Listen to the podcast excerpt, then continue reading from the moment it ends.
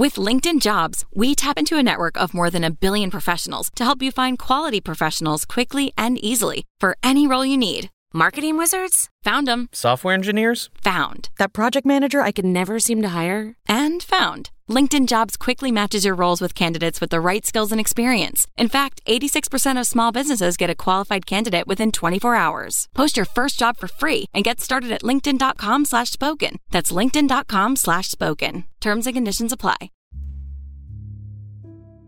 Hello, followers. If you enjoyed today's work and would like to hear more from this author, be sure to check out his channel. You may enjoy what you find.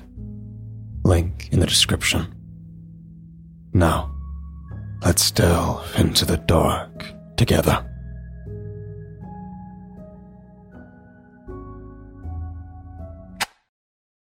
There was a running joke in my family for many years.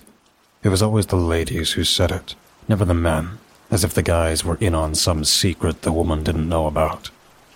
There goes the werewolf, my mother and aunts would say as Grandpa was going out the door, hat in hand. He always disappears on full moons and never comes back until the morning. As children, we would laugh along with them, not understanding the true reasons for his leaving. The years went on, and my grandfather, who I called my Opa, kept disappearing on full moons until he was no longer able to walk. Soon after that, he was admitted to the hospital and came down with a bad infection, passing away a short time later from a myriad of complications. Strangely, after his death, my dad took up the tradition of disappearing during full moons. He never did it before Opa passed away, but suddenly he started exhibiting the exact same behavior. I'm heading out, he would say to my mother, putting on his coat and leaving the house right before sunset. I'll see you in the morning. Again, you really are turning into your father. My mom would call after him as he hurried down the porch steps, sometimes jogging or running as if late for an appointment. She didn't realize how right she was. Eventually, I moved away and went to college, found a girlfriend, and got engaged, married, and bought a house. If you want to sum up my entire life in one sentence, I guess that about does it. Except something happened recently, derailing that one sentence description of my existence and turned it into a rambling run on with no end in sight. My father called and told me he needed to talk to me about something. He said it was important and couldn't wait. I needed to come over right away. What is it?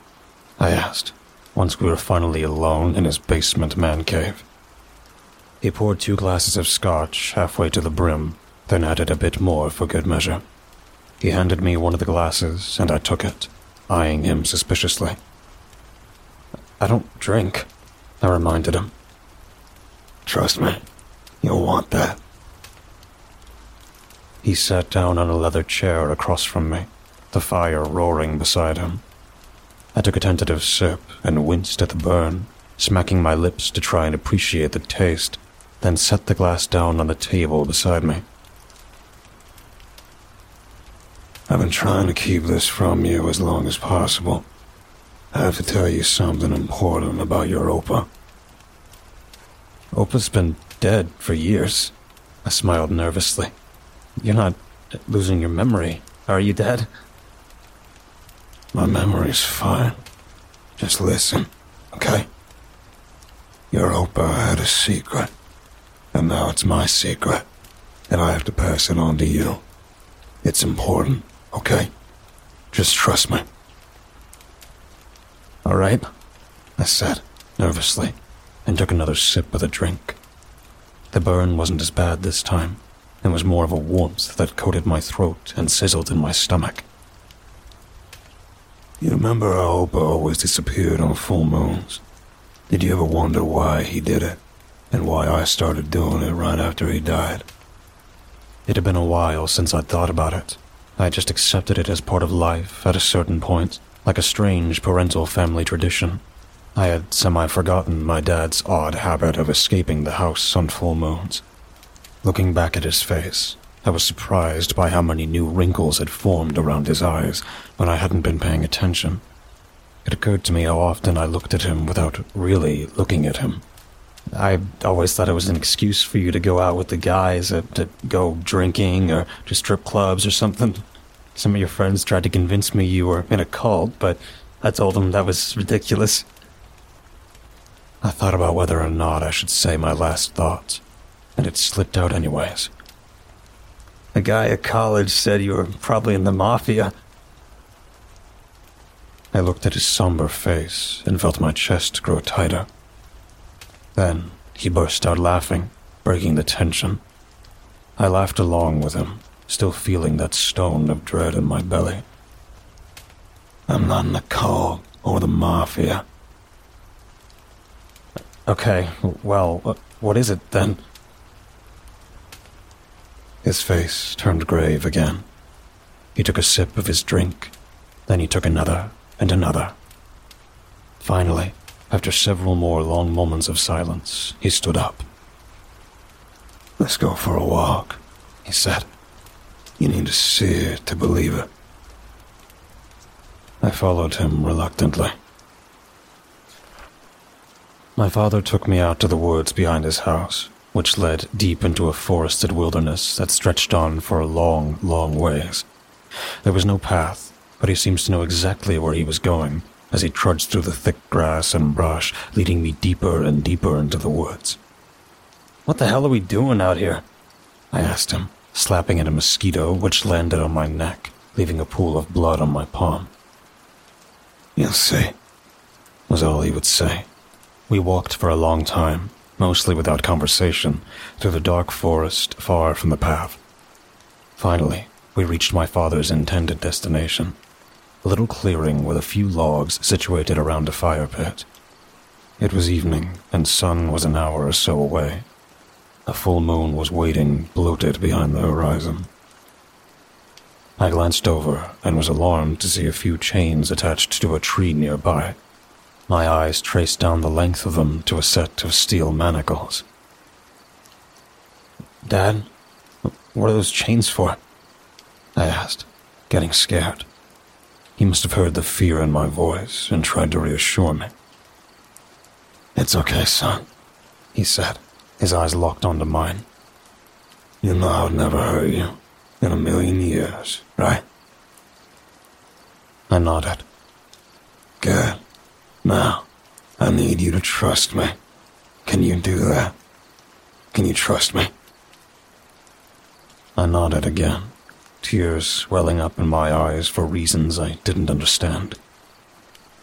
Listen, we have a bit of time. There's no big rush. That's why I brought you out here early. There's a few things I need to tell you, and some are going to be easier to believe than others. But they're all true. And when I ask you to, well, when I ask you to do what I need you to do, I need you to not ask any questions. I need you to just do it and trust me. Okay? I guess. As long as it's not too crazy. I said, trying to keep it together. Uh, just tell me already. I'm dying of suspense over here. He motioned for me to sit on one of the logs next to the fire pit. I did so, and began to build a fire. Despite his age, he could still do it quicker than anyone I'd ever met. I watched him set it alight, and it roared up in an instant inferno. He sat down on a log, and his eyes met mine again. My soul felt like it was leaving my body as he spoke his next words. I'm dying, son. It's the big C. I couldn't even respond. All I could do was sit there with my mouth hanging open staring across the fire at him.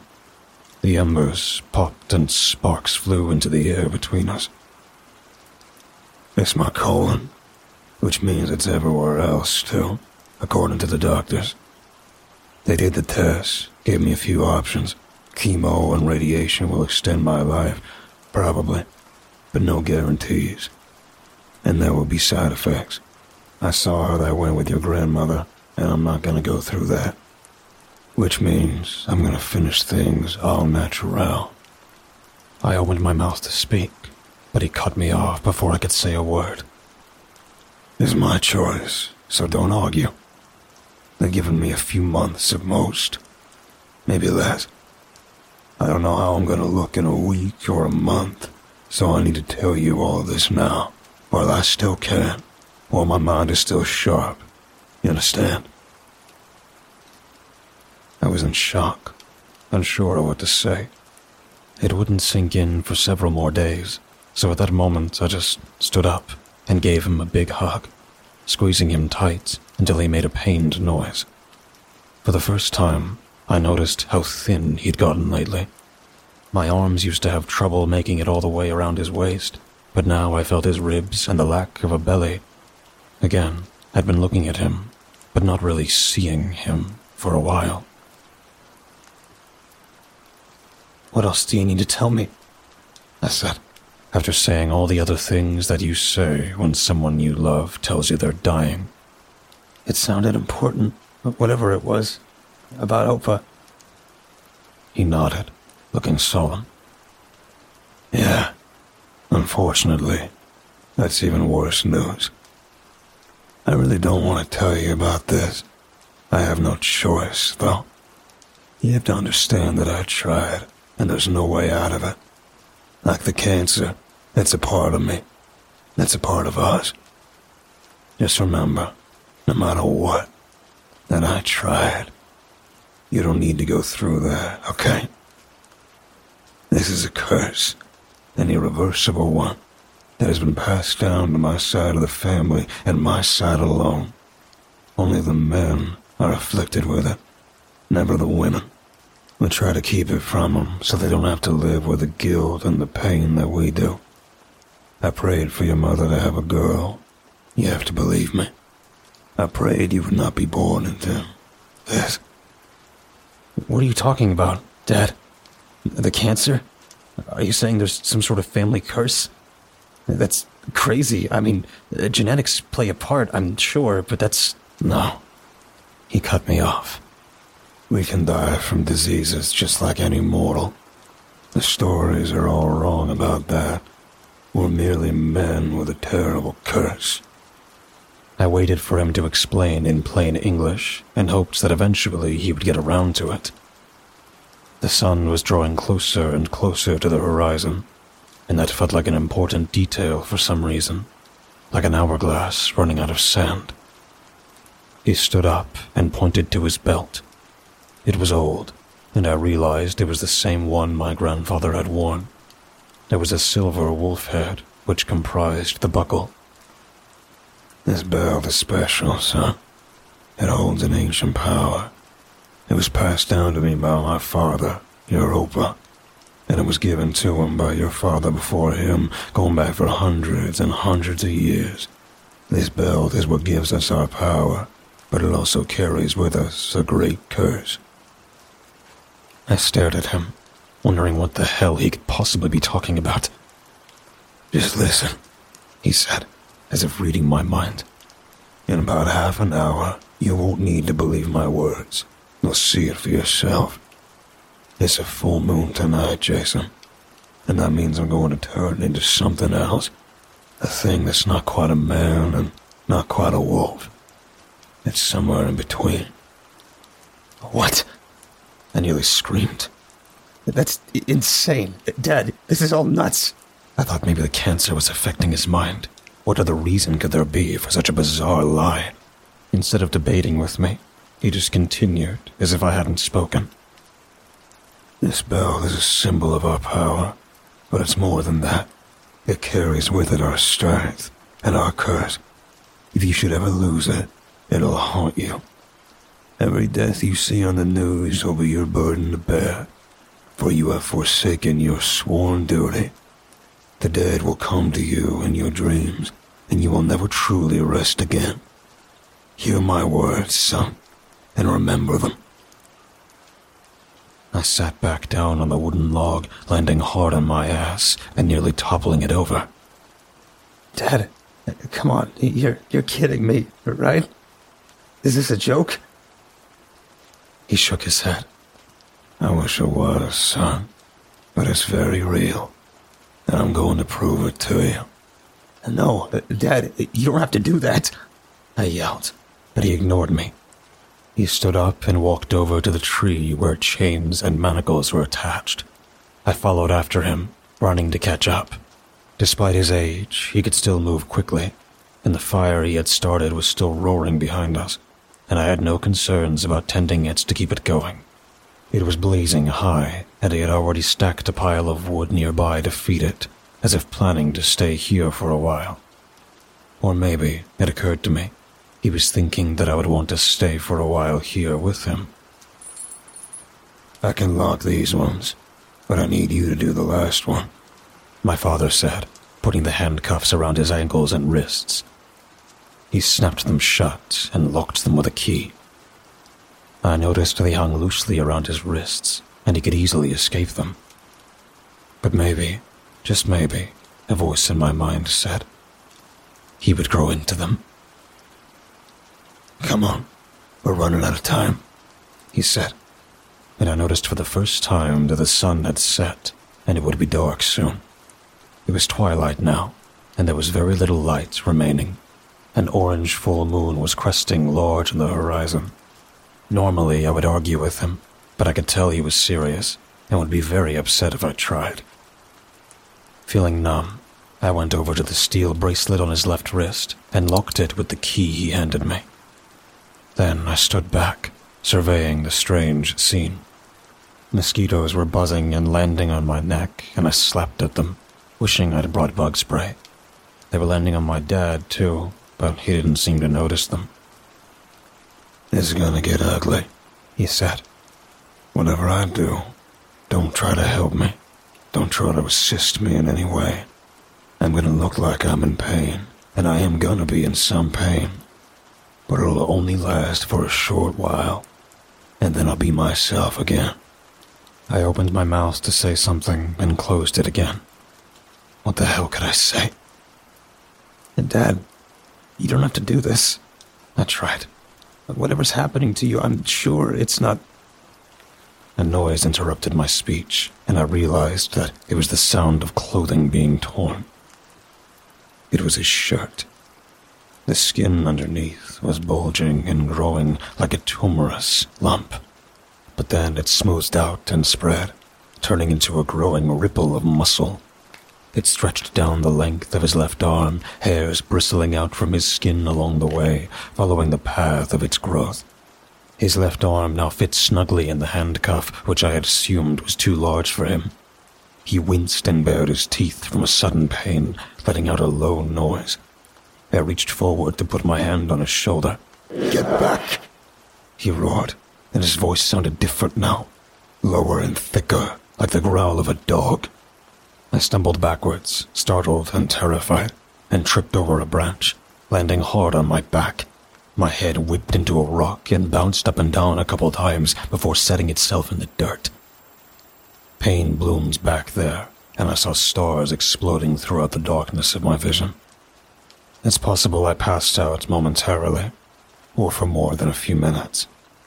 When I opened my eyes, all I could think about was the sharp ache in the back of my skull. I reached back to feel the warmth of blood on my hand and held it up to my face to see how bad it was. But it was too dark to tell. I looked down to see my head had collided with a rock which had been embedded into the forest floor. The stars were out in the night sky above, but they were not as visible due to the brightness of the full moon and the canopy of swaying tree branches above. Struggling to rise to my feet, I looked to see a creature which appeared to be a werewolf chained to a tree nearby. It stood on its hind legs, flexing and straining against the chains which bound it to the tree. It snapped its teeth and fixed its eyes on me. The dirt at the base of the tree buckled and crumbled as if he might lift the whole thing out from the dirt. But the roots held firm, and a second later the creature relaxed slightly, its snout sniffing at the air, smelling my blood on the wind. Dad? I whispered, moving closer to it. Is that really you? Are you still in there? The creature standing on two legs was covered in thick, wiry fur, gray streaked with white, just like my dad's beard. And when I looked into his eyes, I could see something familiar there. a glimmer in them. But then the beast was snapping its jaws and aggressively growling at me, pulling on its chains as it tried to break free once again.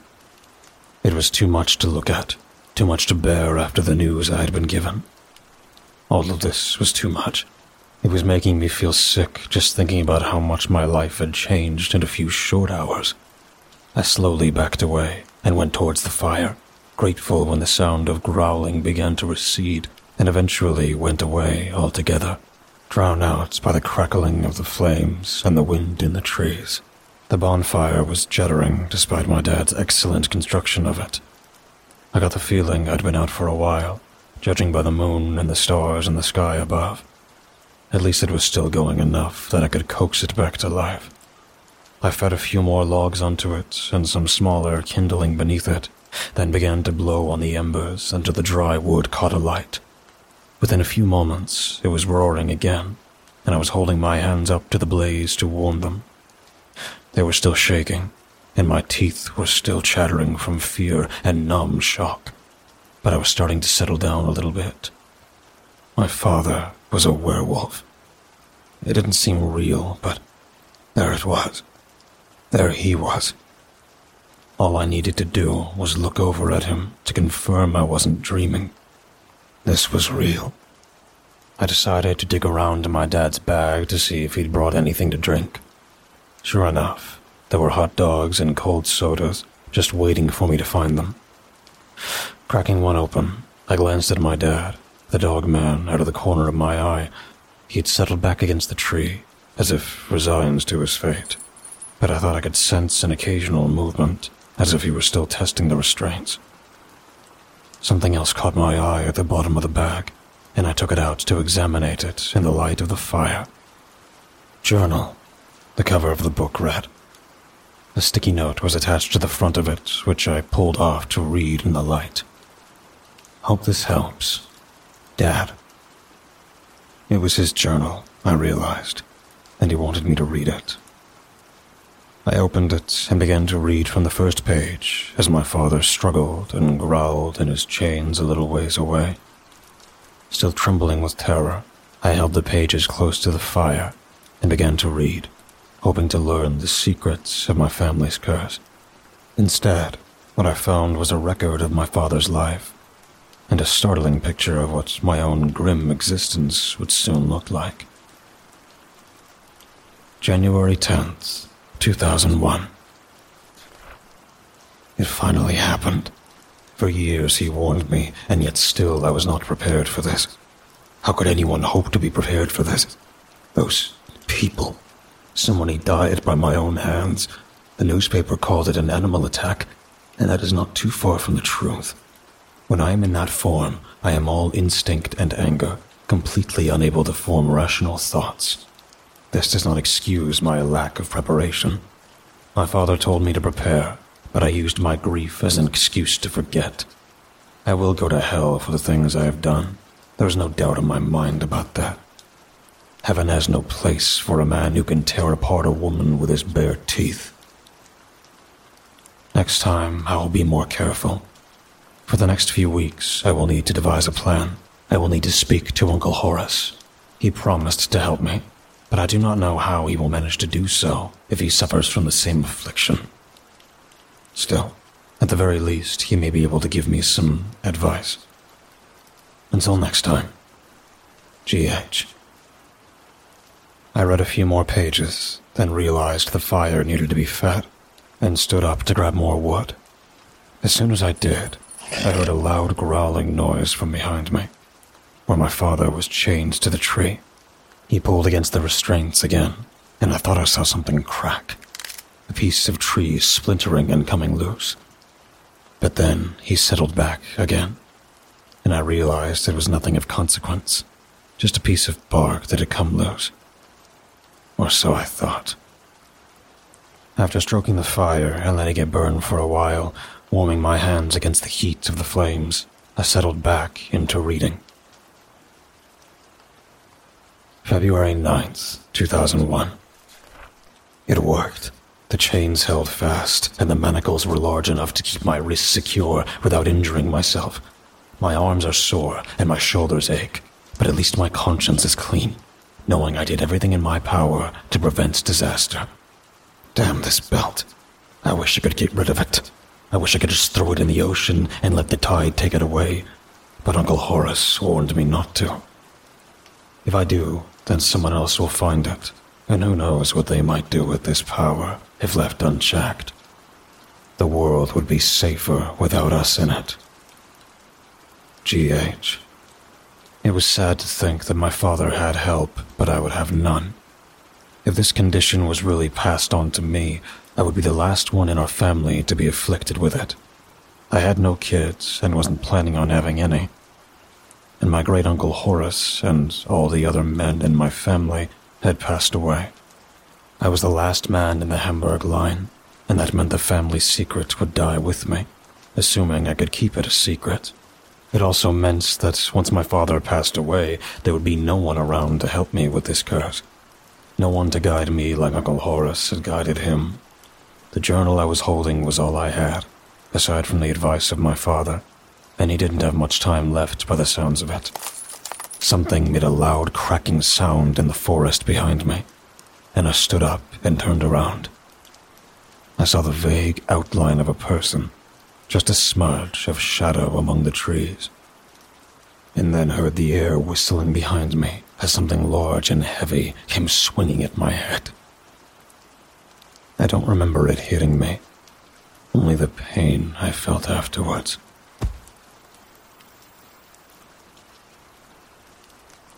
The fire was in front of me when I blinked my eyes open, but the flames were blurry and ill defined. My head was spinning and my ears were ringing as I tried to focus on the man in front of me who was speaking. He snapped his fingers once, twice, three times, as if trying to get me to pay attention. There we go, wakey wakey, he said, grinning. Nice job, fellow hunter. Sorry to blindside you like that, but we had to be sure. Uh, rumor had it there's some sick freaks around here who are friendly with these creatures. Um, I groaned, trying to form words. What are. Who are you? I looked around to see more men nearby, all dressed in camouflage. Hunters, he said. Dog Dogman hunters. Shit. I looked over to where Dad was chained up. There were two men taking pictures of him with their cell phones while he growled and snapped his teeth at them. Nowhere near as accomplished as you, though, the man's friend said. I've seen a few of them, but never caught one and chained it up. Damn, dude, how'd you manage that? I tried to think of a lie. My head was still spinning, though, and I was having trouble thinking straight. Hey, Dave, check this out. One of the guys near my father said, pointing at the belt around his waist. I stood up on shaky legs and wandered over to join the group of them.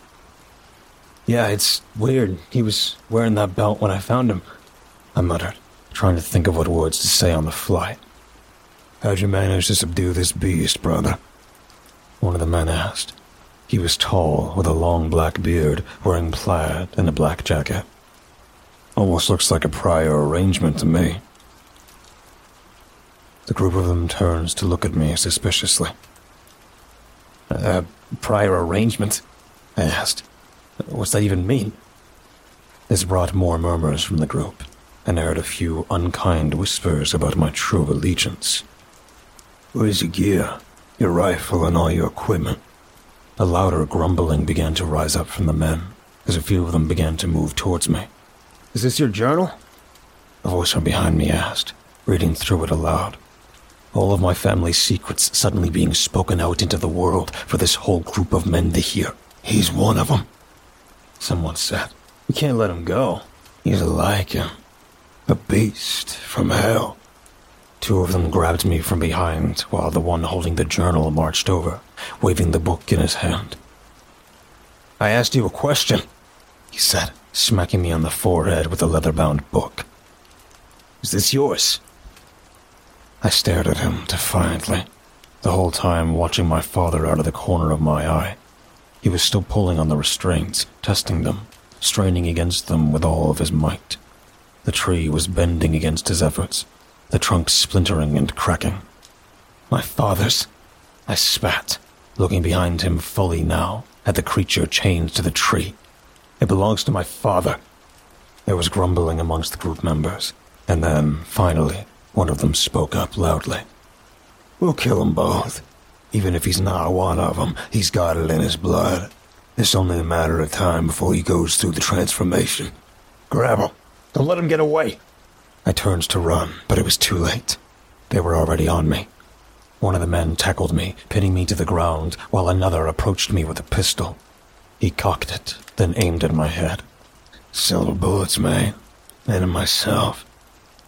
The cold steel of the barrel was pressed up against my forehead, digging into my skin. Any last words, like it? I tried to speak, but all that came out was a whimper. I wasn't ready to die. There was so much more I wanted to do in life. All of my dreams and plans for the future, all of my brightest memories, and the faces of my loved ones flashed before my eyes, and I waited for the bullets that would end my life. Yes, not. I felt the man tense up as he was about to pull the trigger. And then, something broke.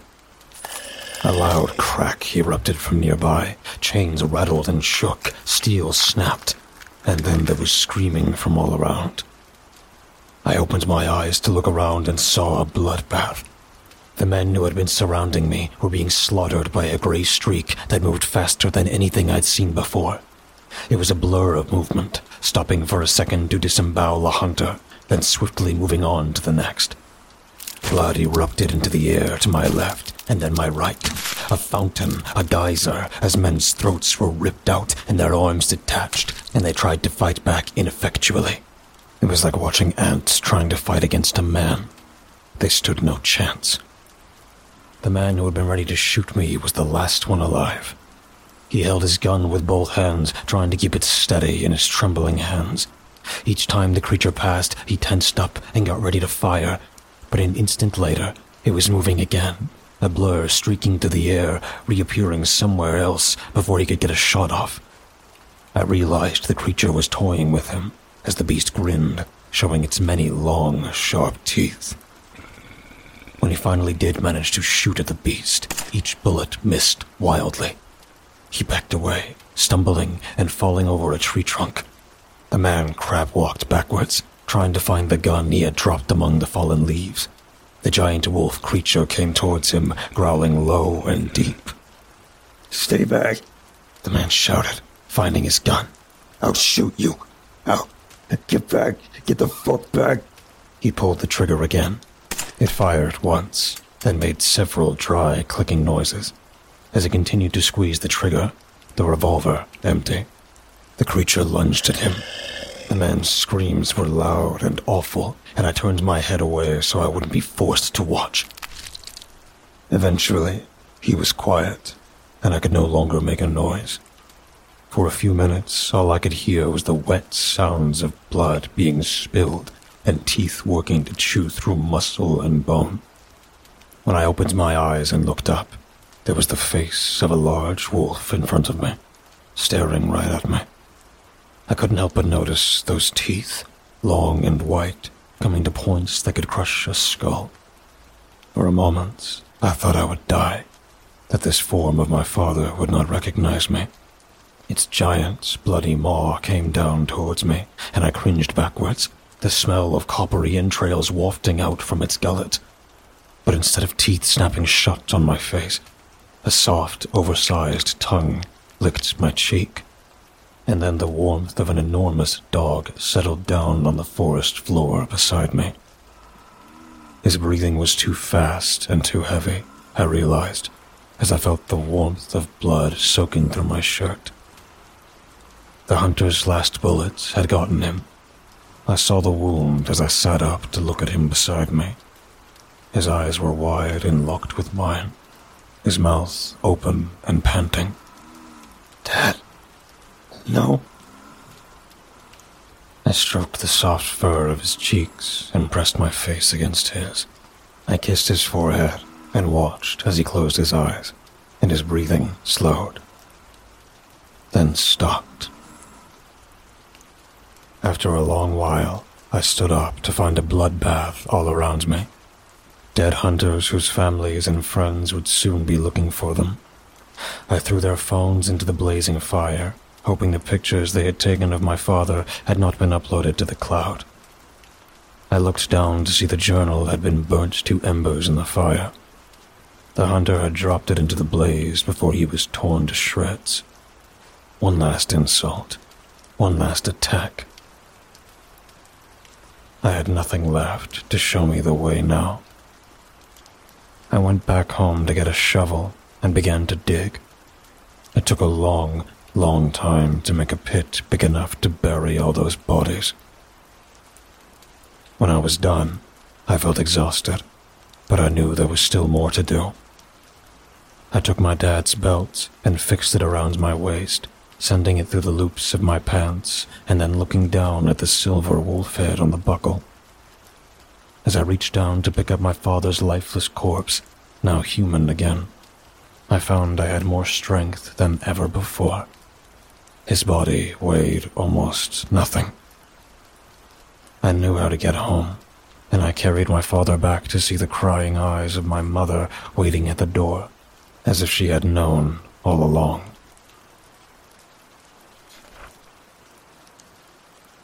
It's been about a month since all this happened. My dad's funeral was a couple weeks back, and it surprised me again how little of my family is still left alive. No men were there to see him off. Only the women of the family remained. They complimented me on how well I was handling everything, how mature I'd become, and they said how good I look wearing my father's old belt. That ancient family heirloom which nobody wants, as if it's cursed. I have no one to help me now, no one to guide me, but I've been preparing for the next full moon. I found a sturdy tree, bigger than the last, deeper in the wilderness of the forest, and I fixed it with manacles and thick steel chains. I'm watching the calendar, ready for the next full moon. I'm terrified of what will come next, but after reading my father's journal, I refuse to make the same mistake he did. I may be a monster now, but I will not allow myself to turn into a cold-blooded killer unless I chance upon another dog-man hunter wandering alone in the forest.